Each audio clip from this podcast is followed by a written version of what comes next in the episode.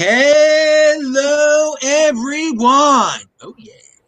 This is Adam Meister, the Bitcoin Meister, the Disrupt Meister. Welcome to This Week in Bitcoin.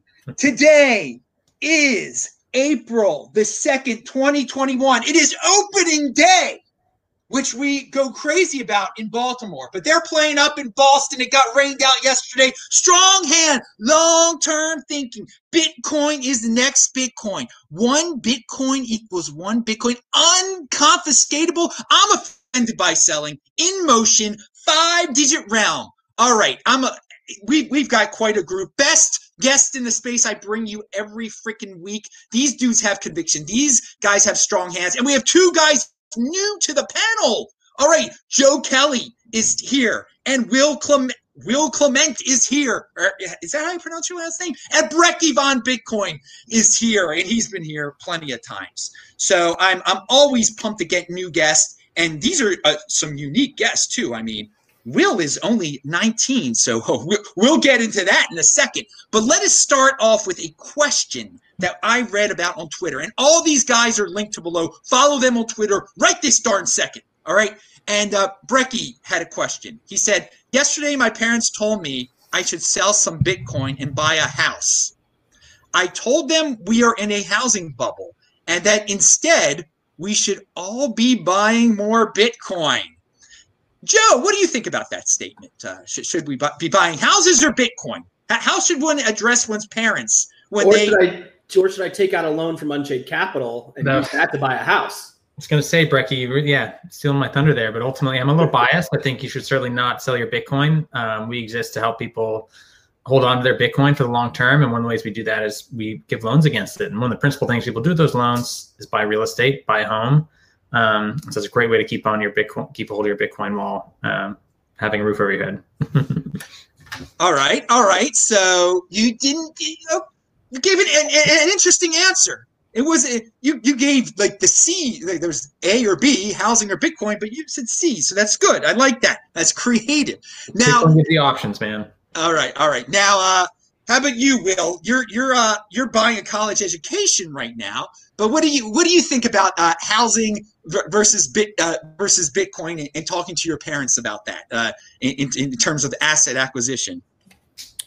Uh, I, I, think what you should be doing is measuring the, the housing price in Bitcoin, and then you might be a little surprised with what you see.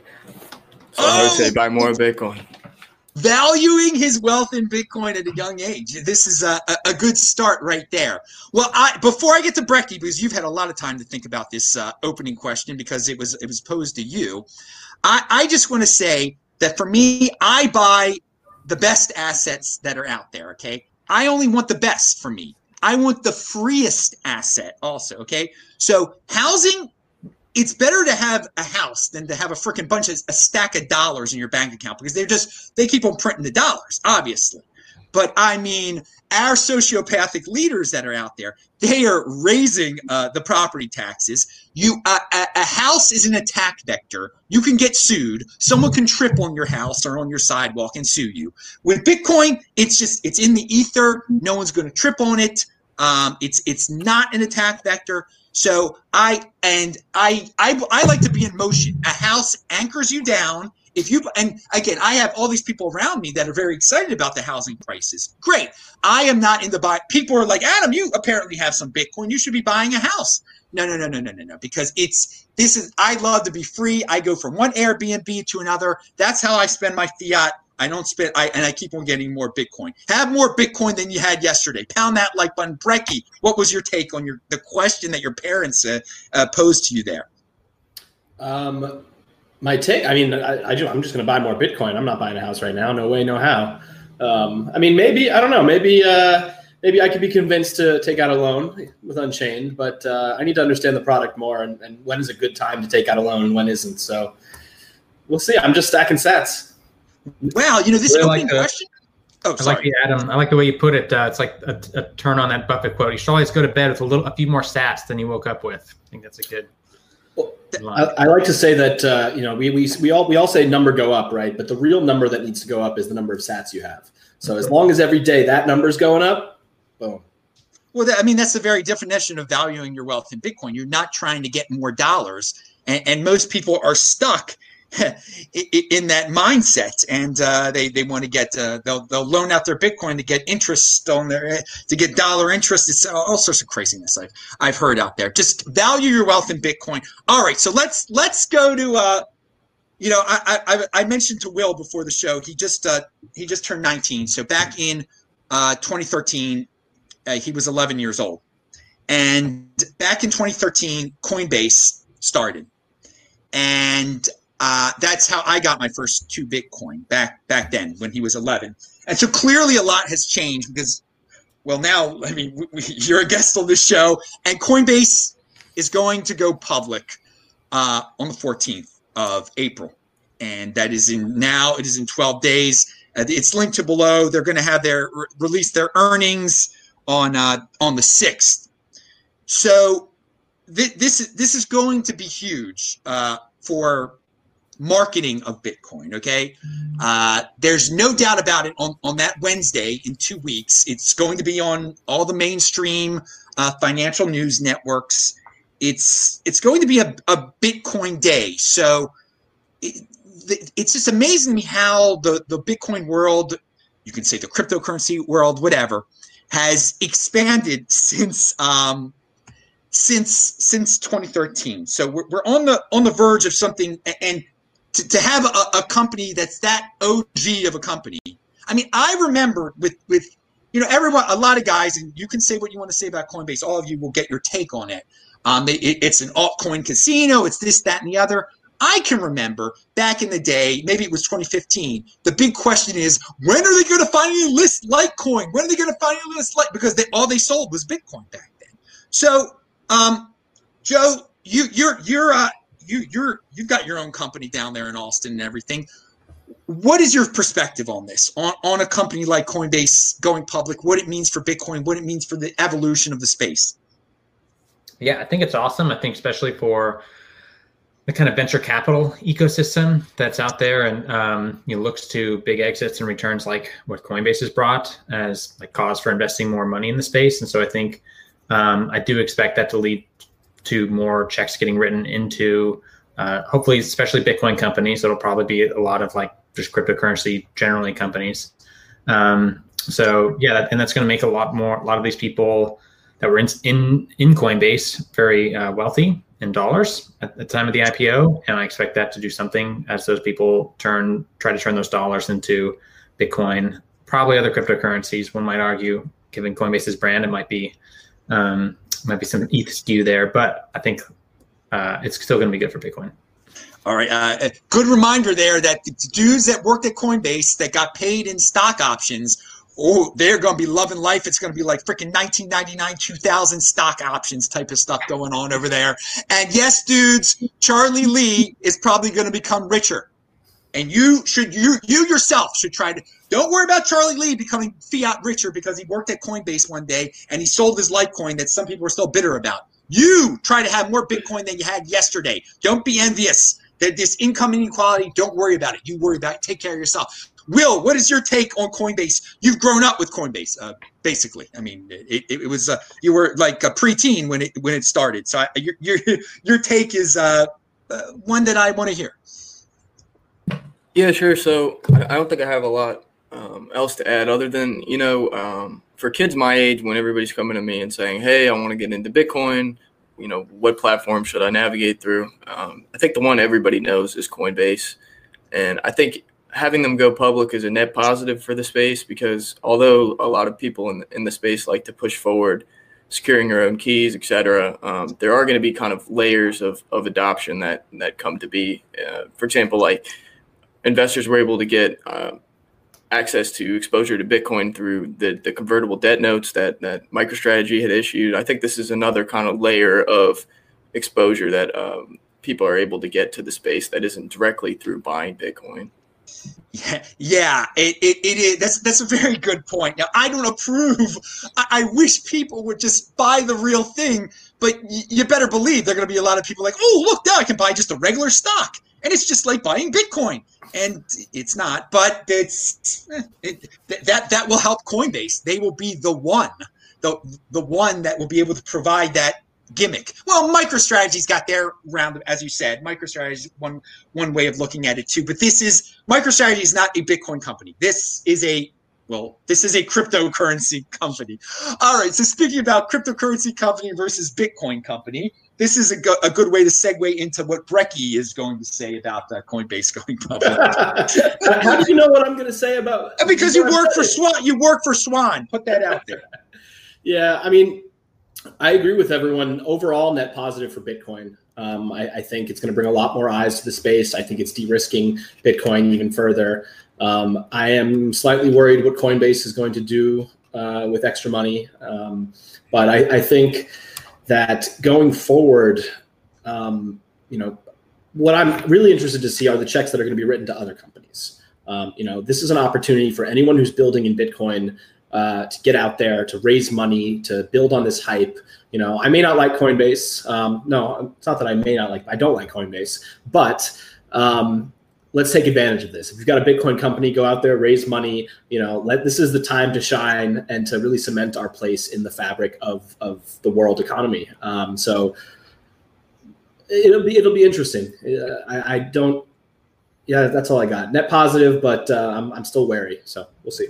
All right, be ready for a price jump that day, people. For you fiat freaks out there. Hey, man, we we made it through the first quarter of the year. Now it's the second quarter, dudes. Is this is this uh are we one day closer to yeah we are one day closer to an all-time high. I do want to point out to everyone that it, this year a lot on the, a few saturdays we've uh, reached all-time high. So i'm not making any predictions for tomorrow but be ready. Second quarter first saturday of the second quarter is tomorrow. So just uh, already wishing you guys a, a happy weekend uh, and that really because i'm, I'm looking at the uh, again, I value my wealth in Bitcoin, but I'm looking at the price right now and all sorts of people making predictions about. You got a swan on your head there too. Wow. I do. I, I do. I, I, I just know that's a really subliminal way of uh, promoting uh, what you're doing. Okay, um, and I do I do wonder uh, what companies Coinbase will be acquiring in the uh, near future. Okay, so let's move on to uh, what I wanted to bring up with Will here, and well. Will is the youngest guest ever on the show. Uh, I think the previous previous was 20 or 21 or 22. I don't know, uh, but also a dude in college. But uh, you you are down with the supply shock thing, man. Uh, long long term Bitcoin holders have stopped selling. I'm just quoting some things that you said. Uh, Bitcoin supply shock incoming. Yes, this Bitcoin cycle is different.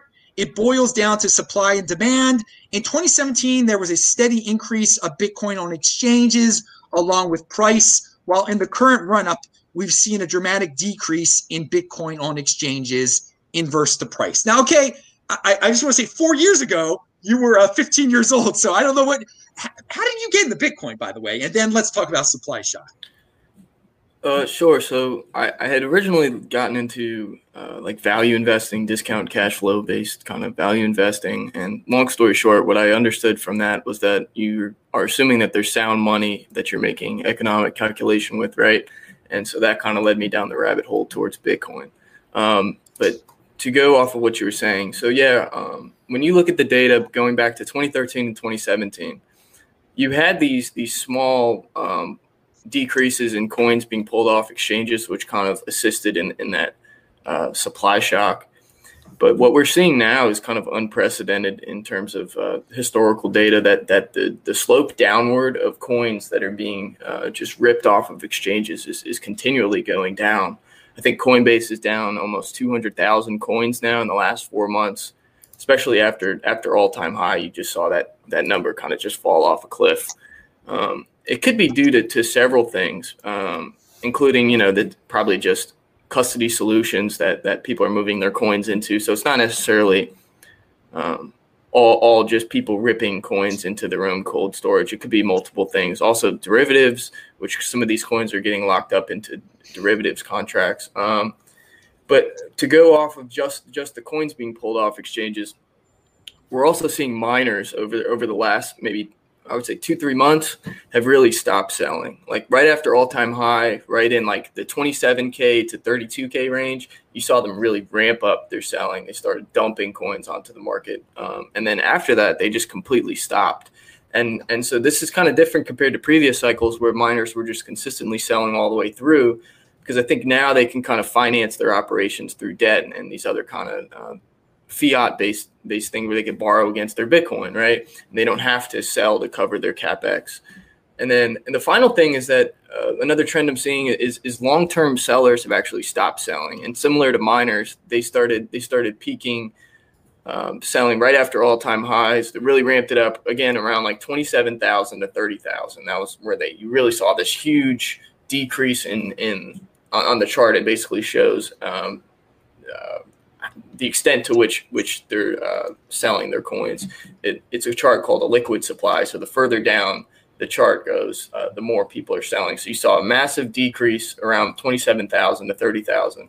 Then after that, they just completely stopped. Like it's it's it's insane how how that chart basically it was. It, you saw this huge decrease, and then right after that, it just bounced right back up, which meant whatever they were going to sell or whatever you know they they were planning to dump on the market they already did so. Now they're waiting for higher prices to to trim some more of their positions and, and take more chips off the table.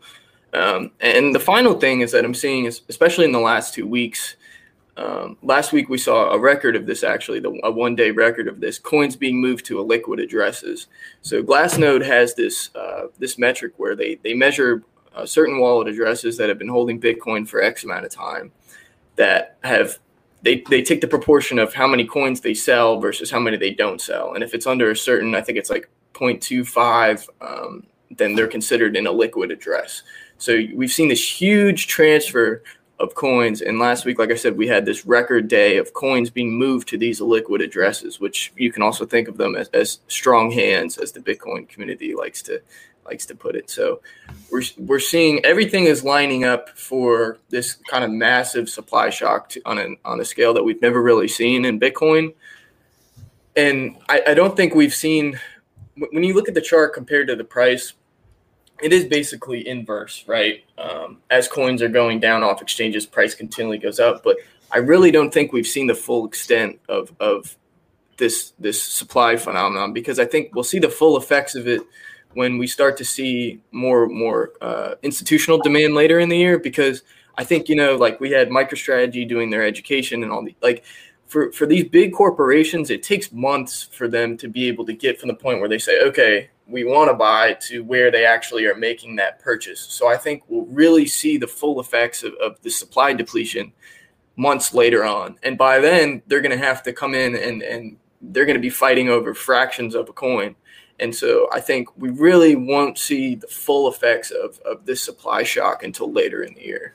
All right. Long term Bitcoin holders have stopped selling, is something that you just said and that you've tweeted out before. And I got to say, as a long term uh, Bitcoin holder, well, first of all, I've never sold a Bitcoin for fiat, but I, I've got I get that vibe also. I mean, if you held on for this long, you know that the party is just getting started over here. So I I, I do want to clarify one thing for you, I, and I, and I agree. Everything you said make makes sense here. Okay, now I've been through these cycles. Now this will I mean this is my third time or whatever. I mean eight since 2013. Uh, I've seen the price you know go up in 2013 and then whoa 2014 to 15 were not fun years uh, of course, I had a strong hand. and then 2017, price goes up, and uh, 2018 and 19 were not fun years. 2022 should, if that, it shouldn't be a fun year. And I am just, I'm prepared for that. And I just, you said this, this time is, it's different. Do you not see a correction of any sort in 2022? Yeah, it's a great question. Um, so the reason I say that is first of all because because that supply de- depletion, at least when I say different, doesn't mean that it's never going to come back down, but that this cycle might go further, or we might see like a double pump like we did in 2013. I think I think the supply shock will be a lot stronger than than previous cycles. Come on, Will, say it with me: super cycle, super, super cycle, super cycle, super cycle. yeah, it, it, it's really hard to, to predict the, the future when it comes to predicting the behavior of some of these institutional players. I think they'll tend to not sell as much, but then again, you also have to um, understand certain uh, funds at least they can't they can't get over a certain allocation. So you know if they take a five percent allocation, Bitcoin doubles, they're up to ten percent, and they can't go over ten percent for that certain asset. They're going to by you know regulatory reasons they're going to have to trim some of that position to to bring it back down. So that that may play a part.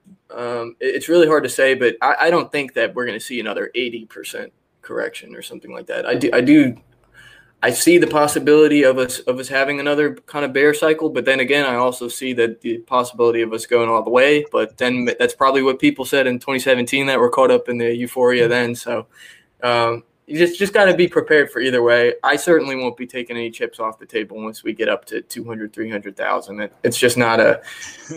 I don't think that's a smart move. I think there's a there's a fair chance that this thing's not going to come back down. All right, I, I, and real quick before we go to Joe on his his take on supply shock and everything, what were you doing in 2017? Did you know about Bitcoin in 2017, uh, Will? No, man, I had no clue. I was just doing stupid stuff as a kid. I remember seeing like a Bitcoin ATM in, in the mall or something like that, but I really didn't get into it until I think I made my Twitter account in June, the end of June last year, and then like I found Bitcoin Twitter, and that's when I really started, you know, listening to different podcasts and stuff like that. Wow. So just 2020 was your debut on the, I mean, in your interest in, in Bitcoin started in 2020 of all years. That's that's good. You you were really productive during this time that so many kids were forced to be unproductive. Wow. Very I think good. being stuck in the house played a played a big part of it. I think I was if I was at school doing all all my college stuff, I don't think uh, nearly as far into it as I have. Good. You, you, you, took advantage of the situation. All right, uh, Joe, your take on uh, on supply shock and uh, you know uh, OGs never selling their Bitcoin and uh, what, what, and is it different this time? Yeah, I think uh, really great analysis by by Will. I think that's um, that, that's astute, and I think it's also always remarkable. It just fascinates me, that Bitcoin is really first asset we get to have these legitimate discussions about nobody knows what the supply of GE shares or like any any other like opaque traditional asset looks like. And so even the fact that we can just kind of deliberate and have this this information be out there, I think is really cool. Um, it's one of the things we paid attention to at Unchained is we saw what we called our, our HODL waves chart, which shows you know, Bitcoin and UTXOs and ranks them by when they last moved. And so you can see kind of those strong hands, see those that Bitcoin that's really sat there for some time. And you know, on average, about 60% of Bitcoin doesn't move for a year or more. Um, and I think, like Will pointed out, there was some some period in the last few months where I think some of that fraction dipped. Most people were probably selling into that like upper 20k kind of range, um, but that has stopped, and you're seeing a lot more consolidation. And I think it's because you just have a lot of these new buyers that do just expect it to keep going up. And there's there's some legitimacy there. I think I do try as a market participant. I try to be cognizant of my own psychology and the other psychology that's probably happening for others. Um, but there is there is really something to the amount of supply that's not yet soaked up. Whether it's institutions, as Will mentions, that, that are in the process of making purchases, also these funds, these fund products like ETFs getting approved.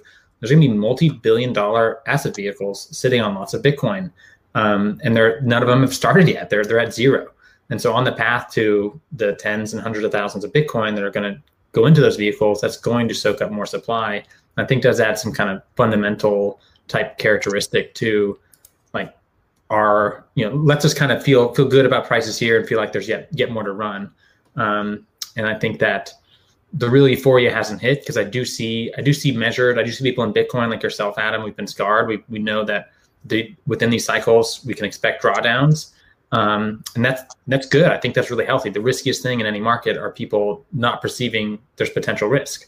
Um, and so i think as long as there's people like us like yeah, you know, we're just we're slightly measured. It's, it's the euphoric like New York Times articles headlining "Everyone's getting rich and you're not." You know that that article I could, couldn't have been a better top um, signal from like late seventeen than uh, those yahoos and those sweaters and that New York Times headline or something. It's like everyone's getting hilariously rich or something. Yeah, yeah. You make a good point about uh, reminding everyone that you know there are downturns because the people last time that didn't understand that there were downturns, they're not back this time. They just they threw in a towel, and yeah. that's it's really bad to throw in the towel. Uh, Not all of them. Okay, I didn't know what a market cycle was last cycle. I had no idea. I didn't know that markets go up and down the way they do. I had no clue. Well, I, I think Like uh, most people. uh, someone we're going to talk about in a second, Lex Fridman. I don't think he knows about uh, market cycles either, but we'll get we'll get into that, to that in a second. What is your? Uh, well, wait. Before I ask you this, uh, Brekkie, I do want to say there's a great uh,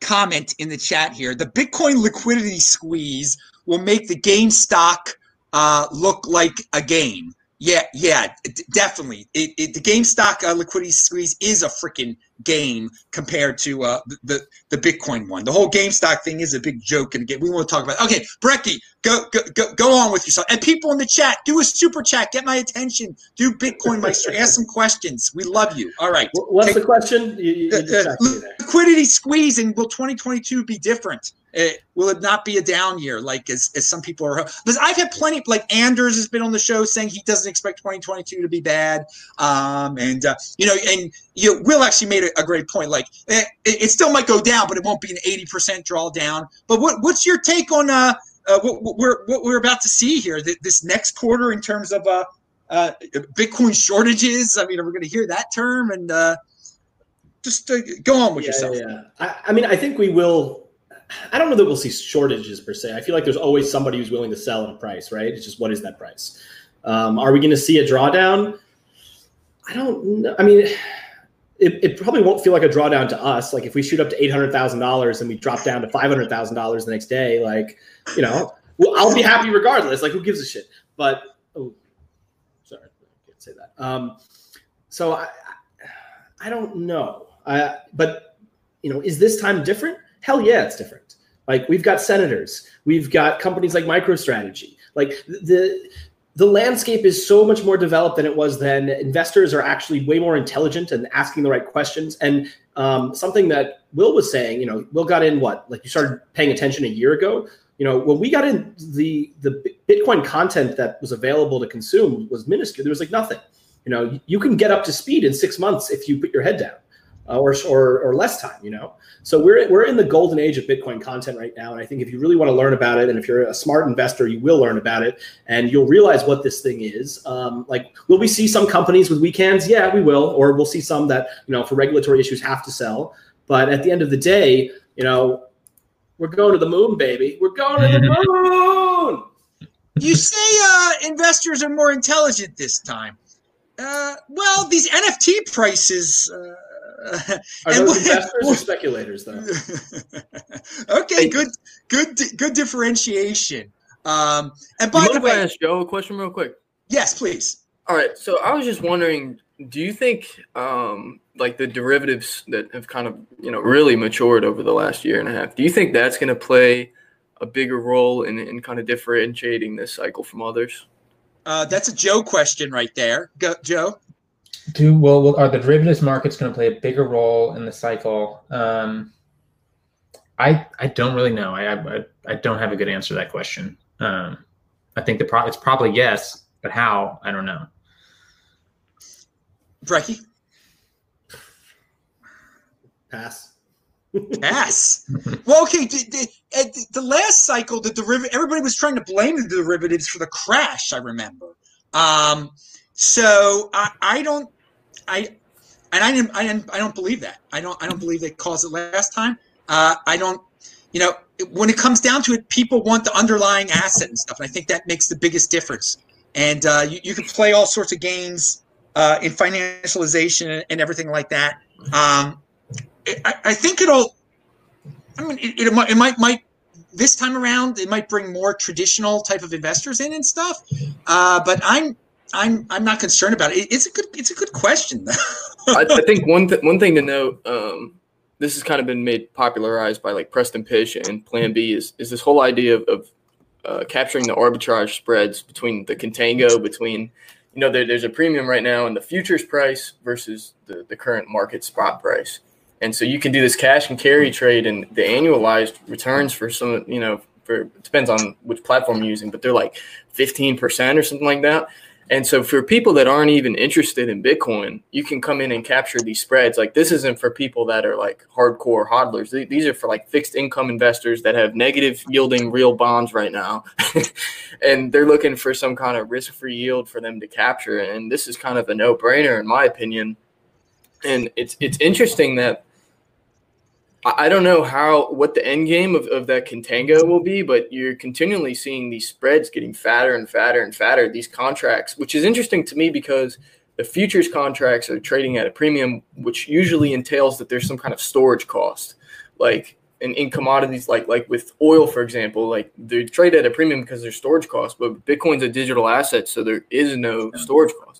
So why is it trading at a premium? I really don't understand. For firms like that, there is a delivery and storage cost. You might argue, like you know, dealing with keys and, and custodianship, and so it's it feels feels more natural, I think, for those firms to just buy these contracts from prime brokers and folks that they're they're comfortable with. Um, I mean, those do have some characteristics in the market. Some of those firms are buying Bitcoin or not buying, borrowing Bitcoin. So there's a short function there. There's possible short squeezes that come from that. Um, I think, but there's also countervailing things like now you have more market participants that have, um, you know, Bitcoin might be a fraction of their balance sheet, uh, or their Bitcoin exposure might be a fraction of their balance sheet, and as and if there's issues in the broader macro landscape, a big crash in the S and P 500 or things like that that impair their balance sheet on that side, they're going to have to sell Bitcoin, or they're going to Bitcoin's been one of the first things they try to liquidate to fill up and, and cross that gap. So it's definitely um, really hard to say where there's a, a majority effect that's going to happen. I think. Yeah, because because Preston Pysh has kind of theorized that it's almost like a like a second halving event where you're seeing more coins get locked up to borrow to to take on the arbitrage spread.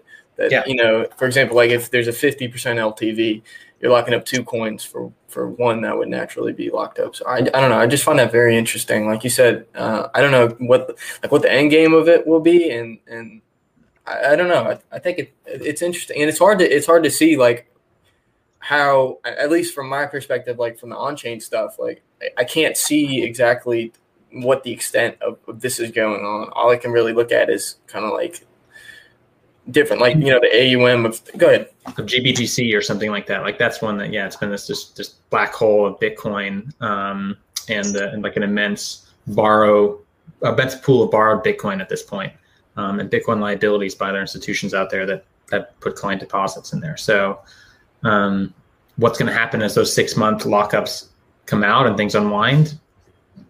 Don't know. Uh, this is this. I'm glad we're getting down this uh, finance uh, rabbit hole here right now. And I, I got, I got to say, uh, Will, are you a finance major? Yes, sir. okay, okay, good, good. And were you a finance major uh, before you got into Bitcoin? No. Wow. Okay. Wow. yeah, you've real you really learned the subject. I got, I got to give you credit uh, on that. What, what was your major beforehand? I, I, was in entrepreneurship, so I started like a like a small business in my uh, in my dorm, and then it kind of got shut down due to COVID. And then, dude, every, everything I'm saying, I'm pretty much just repeating stuff that I've heard from other people. It's not that I'm smart; I'm just good at reciting stuff from other people. um, I pretty much got everything. So everyone else. you're not all winging it. Will just no, no, no. He's not. I, you're, you're you're not giving yourself credit here. You're not you're not doing textbook finance here. You're not just repeating what you learned in the textbook. I mean, this is real life applications. I mean, it's very good, very good. You, you, you have a, a, great understanding. I was a, a, marketing major. I was in the, the business school at Washington University in St. Louis, and I didn't understand the, the, the real life connections of finance. I ran away from finance back then. So this is uh, very, very impressive. Very, very good stuff on your part. Okay, but before we move on from and feel free to ask each other questions too. I should I should have said that at the beginning. And Will, I'm glad you you, you had that question for everyone here on the panel and everybody in the chat. Feel free to ask these guys questions. I've got one. I've got one. Okay, Will, please have you taken your Have you taken your econ classes yet? Because like I. I really want to know what it's like having gone down the Bitcoin rabbit hole. I don't know if you're you've gone down the Austrian economics rabbit hole and like sitting in like a Keynesian economics class and just like wanting to tell the teacher to piss off. Like, what's that like? Dude, all right. So my micro class, I had taken that like my first semester, my freshman year. So that was before. But yeah, I took my micro, my macro class, and it was pretty brutal getting through that and like having to answer the questions. You're like, I don't agree with this, but I got to pick this to get to get the right uh, the right answer on this test. Uh, it, yeah, it, it for me, it's it's very interesting. I don't want to just keep talking about myself, but it's interesting because I feel like I'm learning about this financial system, which I believe is going to be in the past, while I my focus is in this other realm. So so to me, it's it's uh, it's, it's definitely frustrating. All right, now that now that we got you talking about uh college here, I just want to I want to read you. There was a Bitcoin Magazine article here. There's an opportunity cost in every decision you make, but choosing to pay a university over buying Bitcoin could cost more than you think. what's what's your take on that, Will?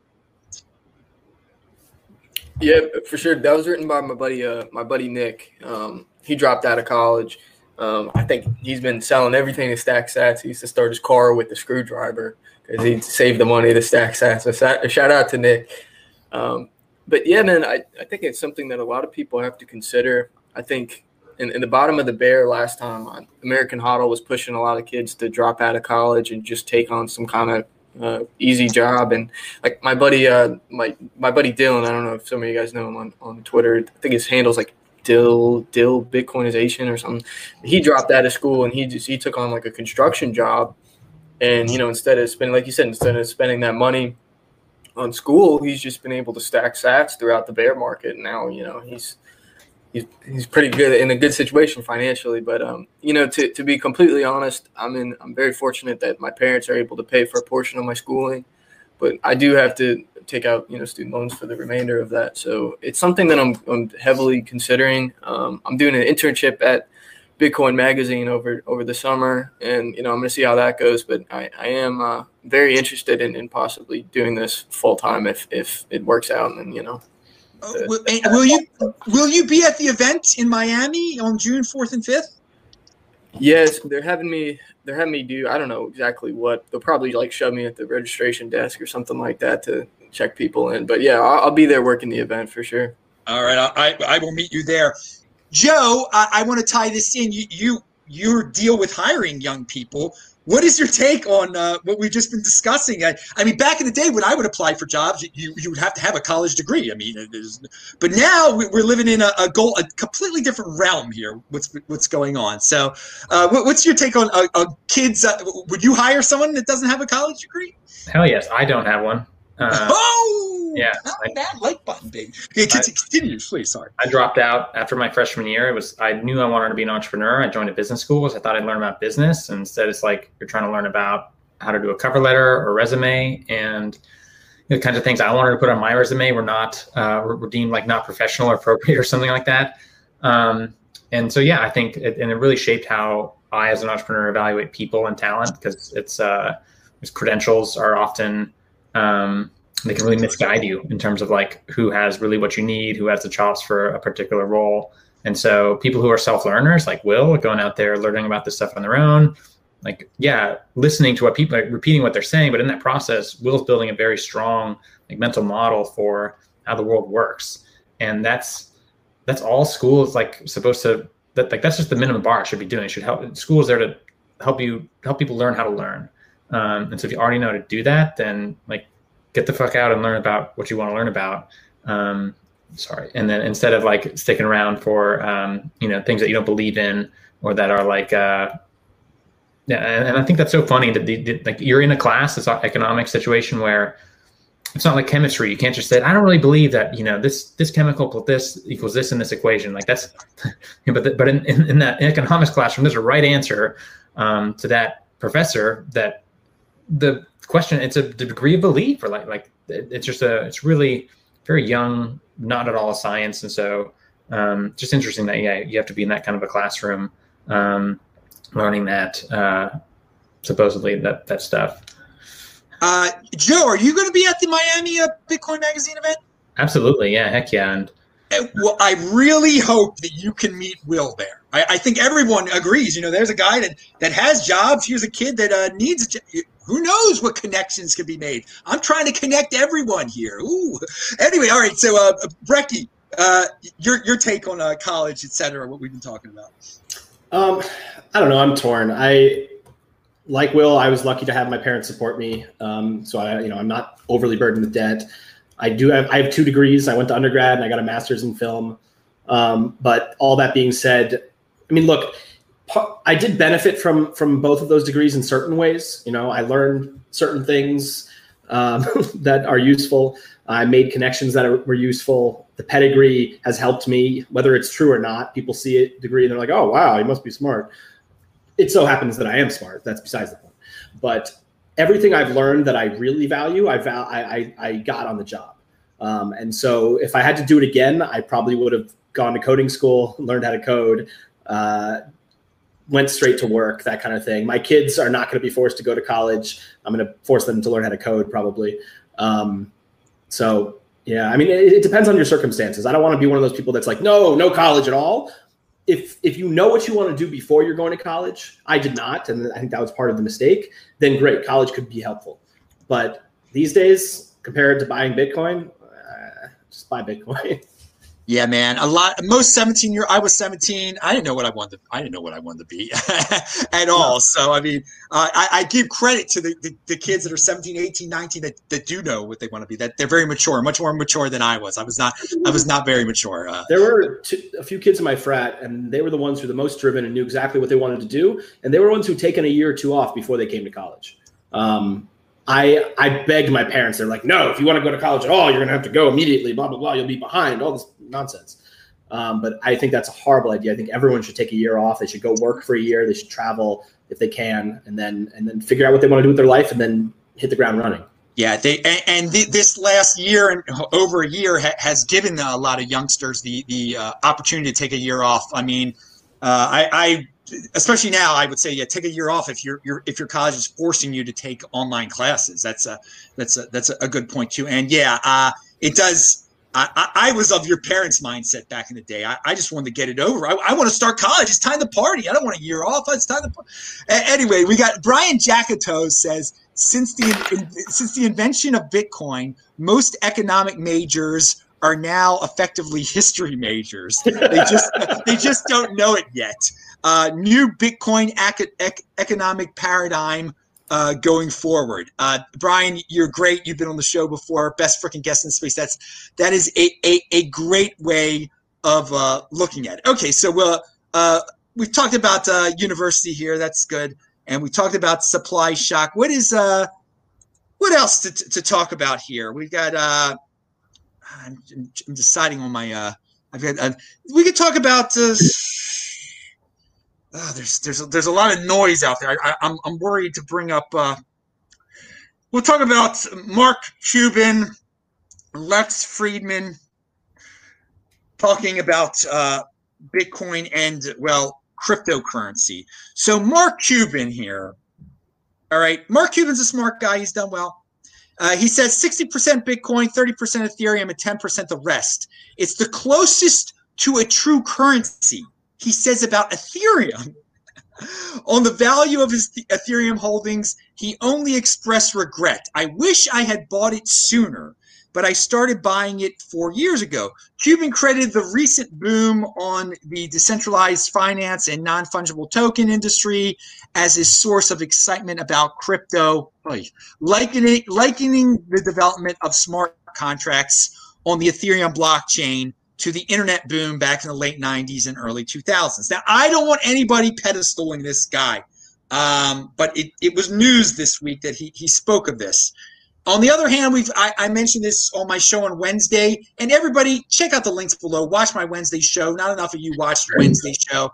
Um, Lex Lex Fridman is a guy that's very much respected. Uh, I don't know in, in podcast circles. Okay, and we're going to start with Brekkie on this. Uh, Lex has decided to have Bitcoin guys on the show. He had Nick Carter on the show. He had uh, Pomp on the show, but he also decided to have uh, altcoin people on the show. And one person that he's he's going to have on the show is uh, I mean I don't want I don't even want to say the guy's name. I mean uh, he's a not, he not actually, he, not- he, someone talked to him first. He's not going to have him on the show anymore. If we're talking about the scammer that I think we're talking about. yeah, the guy who created uh, uh, an ego coin uh, around himself. Uh, Yeah. That uh, people that somehow a lot of his cult members got reached out to Lex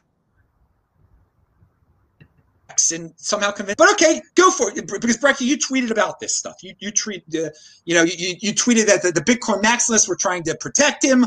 And then he fell for this. Now he can have anybody he wants to have on the show. I'm just saying he hasn't lived through a four year cycle yet in Bitcoin. And if you live through a four year Bitcoin cycle, you see all these guys promoting whatever the latest, creating their own coins, and you you can feel people out pretty well. So, what's your take on on Cuban and on uh, Lex here? Um, well, I don't think Cuban understands fiat money. I don't think Cuban understands sound money. I don't think Cuban understands Ethereum. I don't think Cuban understands Bitcoin. I don't think he understands a lot of things. Um, so I wish him the best. He's going to remain a rich person because he's got a lot of fiat uh, wealth. But uh, in a in a hyper Bitcoinized world, I see his wealth going down. Best of luck, Mark. Enjoy your bananas. Um, Lex is interesting to me, um, and it brings up a, a topic that I find interesting in that there are a lot of people who I think would be it would be beneficial if they were on the side of Bitcoin.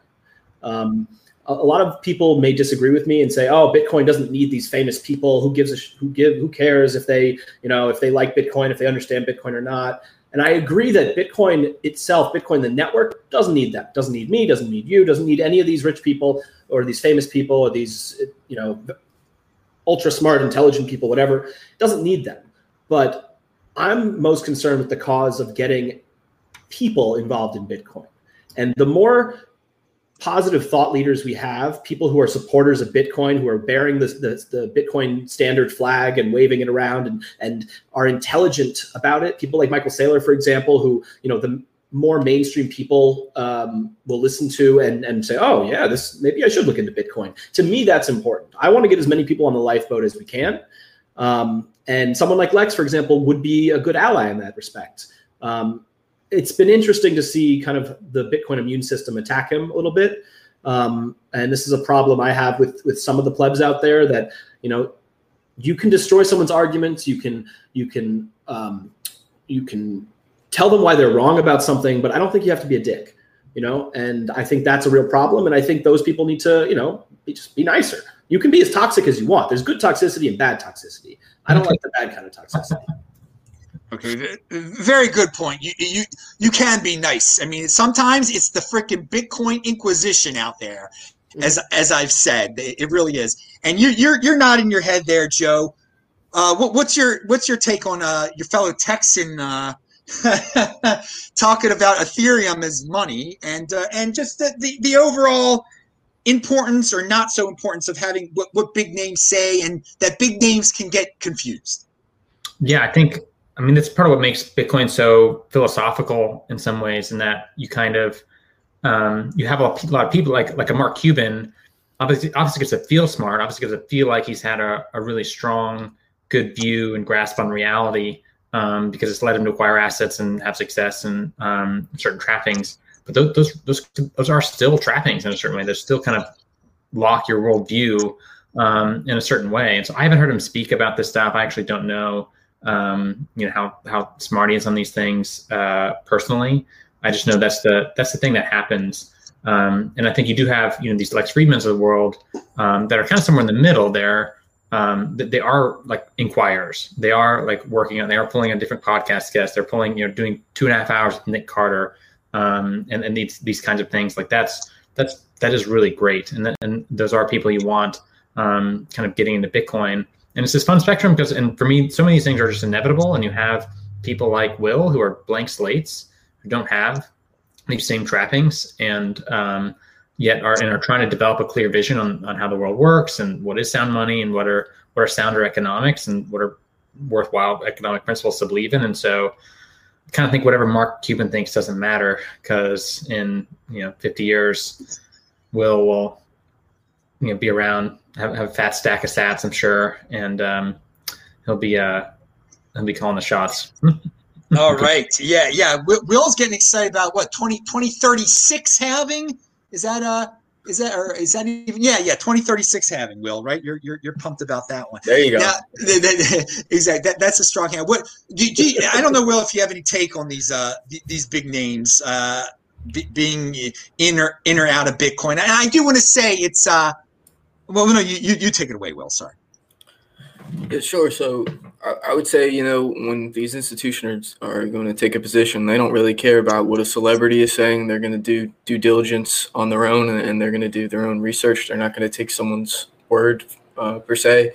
But, you know, for, for retail and some of these uh, individual investors that aren't, you know, for lack of better words, sophisticated, they're just going to kind of take at, at a, uh, at, you know, the they're just going to listen to whatever these celebrities are saying. For example, like like Elon Musk tweeting about Dogecoin. I'm sure there were a bunch of people out there that just said, "Oh, Elon Musk is tweeting about it, so I'm going to buy it because Elon Musk said it," right? And they yes. did no due diligence.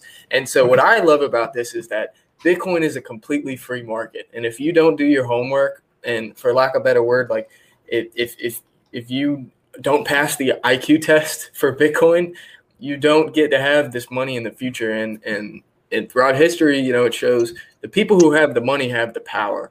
And so I, I look at this as a net positive because the less people that are, are free thinkers and independent thinkers and critical thinkers that, that have Bitcoin, the better. Because when we get to the other side of this thing, the people that are the real critical thinkers and independent thinkers are going to be the ones with the money. And they're going to be the new ones that are controlling society when we get on the other end of this. So the longer that we can keep these people that aren't going to do the thinking for themselves and aren't going to do their due diligence out, I think that's a net positive. Although at the same time, you can say that you know some of these retail people are being misguided, but you know at the end of the day, everybody is responsible for yourself. Nobody's responsible for anybody else, and if you're not taking care of yourself and, and doing the intellectual homework, your own, uh, you know, you're going to be victim to that. So. Yeah, personal responsibility is the new counterculture. Just because you score high on an IQ test doesn't mean you're going to score high on that Bitcoin IQ test. I think that's what we could we could take away with Lex and and maybe Mark Cuban. Uh, it's it's weird that Cubans uh, take on Ethereum as as money, but that's that's his thing. It, it's the closest to a true currency. I mean, but Vitalik. Maybe he's, maybe he's comparing it to fiat currency, which is why he thinks it's like money. Yeah, but, but, but but Vitalik wouldn't even say it's uh, it's the closest to a true currency. I mean, it's just uh, anyway. Let, us talk about the. We mentioned the inevitable that you know big names are going to get into it. It is inevitable. Real quick, Goldman Sachs is close to offering Bitcoin and other digital assets to its wealth management clients. This is kind of like more from another story about Goldman Sachs. It's inevitable, dudes. Um, do, do, any of you have anything to say about that, um, Joe? I just know that I mean, and part of it's it's it's forced by client demand. It doesn't matter what Goldman Sachs leadership thinks about this stuff they've been getting they're just clients are beating down their doors. Why aren't i in this? Why don't you have something for me in this? And uh, so it's it's a response to the market. All right. Yeah that, that is a that is a really good point. Do, do the other two guests do you have anything to say about that? Golden goldman sachs is people always love to talk about big bad goldman sachs. They feel so many people feel so validated that you know goldman sachs trashed bitcoin. They, they put up that tweet with goldman sachs like trashing bitcoin in 2016 and now goldman sachs praising it it was inevitable, dude. You, you don't you don't need to be validated by this. That's what I'm saying. But Brekkie or uh, Will, do you have anything to say about it? Brekkie, you can go first. Um, not too much. I mean, I, I, like you said, it was inevitable. I knew this was going to happen when, like, an ex Goldman friend of mine. I was talking to him, and he was asking, he was like asking me about GBTC, and I was like, why don't you just buy the underlying? And he's just like, no, no, no, I don't want to deal with all that, uh, you know. And and I was like, hmm, if he there are guys like him who, who are who are going to GBTC, like Goldman Sachs, all these banks, they're going to be offering something eventually. Like it's just it's coming, and now it's here. All right, and uh, Will, you don't have to say anything about uh, Goldman if you don't want to. Will, if you have anything. Uh, I, I, just think it's interesting because we're seeing uh, what essentially is game theory, and you know FOMO. We've seen that on the retail side. You know, you see the price going up, you're like, oh, everybody else is getting in on this, so I need to. It's the same concept, but on, on another just another scale. So you're saying, okay, Fidelity's coming out with their own custody solutions. We've got Grayscale, and we've got all these other players coming in talking about they're going to make some kind of move in the space. So if let let's say you know nobody else was planning on on uh, doing anything with Bitcoin, but just the fact that you have a couple people that did puts that thought in everybody else's mind that oh if they're doing it other people must be doing it. Therefore i need to do it. So it becomes a self-fulfilling thing which i think is very interesting. And then another thing like joe was saying it doesn't matter what you know jamie dimon talking about uh, this is about goldman but it, jamie dimon saying oh bitcoin's a scam and stuff you know. Jp morgan is going to have to come out with some kind of bitcoin solutions because their client is going to say hey look i want exposure to bitcoin if you don't give me exposure to Bitcoin, I'm taking my money to Fidelity. And so it, it doesn't matter yep. what they think about it because people are going to vote. You know, people say you vote with your money, your vote, and, and your feet, right? And and so people are going to vote with their money. And when the first billion dollars comes out the door, going over to going over to you know Fidelity's custody solutions, they're going to say, hold on a second.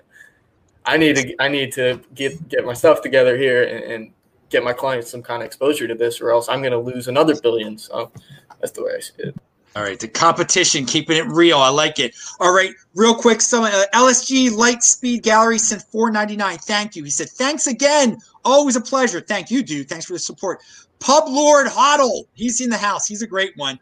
Always, always a great show. A reminder, and he sent five bucks. A reminder to everyone that 210,000 block theory remains undefeated. I agree. Keep that strong hand through at least one halving. What he's talking about, you can subtract 210,000 blocks from any day, and Bitcoin in terms of fiat is worth more than it was 210,000 blocks ago. The theory uh, remains true, so you have to think in 210,000 blocks from now. If you're watching this in uh, 2015, that uh, the Bitcoin is worth more in terms of fiat. All right, Joe, tell us about the, the jobs that are that that you got going on over there at uh, at your company and what, what what's up over there? Thanks. Thanks for the opportunity. Um, like a lot of folks, probably, you know, we're hiring developers, um, looking for engineers, folks to help improve our product and client experience around the product. Product. Um, also on the client front, we're working on hiring some client services folks, as well as some people in accounting and HR. Uh, so we raised some money recently, and that's been we've been plowing that into growth and keeping up with demand, um, really making as uh, as much hay out of this bull market as we can. Um, we're a Bitcoin focused company. We're aligned with Bitcoin's values. We build our products to be um, to have you know, and, really embrace the permissionless properties of Bitcoin as much as possible. And so it's it's a real fortune. I know Swan has this going too. It's like there's a lot of people out there that have boring jobs and want to work in Bitcoin, want to work feel like they're working for Bitcoin and advancing Bitcoin. Um, and I think shops like Swan and Unchained are you know, some of the places, the the few you know, unique places you can actually do that. All right, now I linked to below. It says jobs. It's a tweet that talks about the Unchained jobs. You can go to the Unchained Capital site. Obviously, you can go follow Joe and uh, just the jobs are out there, people. And I, am really glad you, you, are hiring. And uh, what, what, what's your take? Uh, what, what's better, Austin or Miami, uh, Florida or Texas? I asked I asked Phil this last week, so now it's your turn. Austin, based on its critical mass of people here, you know, we've got a lot of Bitcoin developers. Uh, we've got the best Bitcoin meetup in the world, um, and so yeah, it's, it's really happening here. Miami's nice. Uh, I'll get to see it here soon in a couple months, but um, I think for for Bitcoiners, truly, like Austin's where it's. All right, and I want to ask the real quick. There was a, another another news story uh, about the digital euro that the digital euro is coming soon. Uh, well, no, they're going to start experimenting with it soon, but she won't be able to implement it for like four years. And any, anyone want? It was a news story this week. Anyone want to say anything about that? Because I said I, I would bring it up. All right. Do I do? No, no one has. Oh, wait. Someone said something. All someone right. said nah. yeah, yeah, yeah. It's it's noise, dudes. It's noise. That here here's what I'm to tell you when they eventually get it off, you know, when they eventually make it real, the FUD will be like, this is better than Bitcoin. And that is like totally 80% or mindless FUD. You will be tracked. They can turn you off. It has nothing to do with Bitcoin uh, whatsoever. And then another thing, what is, in terms of crypto noise, I just want to ask the panel members, what is this BitClout thing? Like, they sell tokens based on like personalities that don't approve of them making tokens about them. Does anyone know about this? I mean, I mean, it shows that we're it's getting frothy if something called BitClout is out there now. Yeah. I, I, I know about it because someone DM'd me saying that I was on there and that somebody had bought tokens of me already or something. but in order to even claim them, which I don't want to do, you have to tweet about their shitcoin. Um, it's a, it's like a VC experiment. They're just trying to mess with people. Like it's literally designed to piss off Bitcoin maximalists. Like I, it's interesting, but it's uh, stupid. okay. All right. We, we, we've covered everything here. Uh, Brekkie, your closing remarks. Anything that was uh, you, you forgot to say? Anything you wanted to add? Um, just come find Swan over at uh, Bitcoin 2021. We're gonna have a huge dome and a big old Swan lounge there. It's gonna be a lot of fun. Uh, if you don't know about Swan, go to swanbitcoin.com. Shoot me a DM. Happy to tell you all about it. Um, thanks for having me. It's always fun. Yeah, all four of us are going to be there. Wow. I mean, that last True. week it was last week it was the same thing. I all best. I bring you the best guest in the space, and they go to what will become the best event ever. That is June fourth and fifth in Miami. Okay, Will, what are your closing statements here? Anything that uh, was forgotten? No, man. I was just gonna, you know, just add on to what you were just saying. I was talking to the uh, the CEO of uh, Bitcoin Magazine last week, and he was saying there's gonna be like I think like ten thousand people there, and they're trying to get the capacity raised. So, uh, I, you know, definitely consider coming out to uh, to the uh, Bitcoin conference in, in, June. There'll be plenty of Bitcoiners there and uh, people that you wouldn't otherwise be able to uh, network with, and it should be a blast. They have all kinds of different stuff that you can do. I think the problem will be not uh, having enough time to do as many things as you want to do. Yep. Uh, included with, and you know, there's going to be a bunch of satellite events as well. Um, you know, uh, things things that you can't do on, on the premise.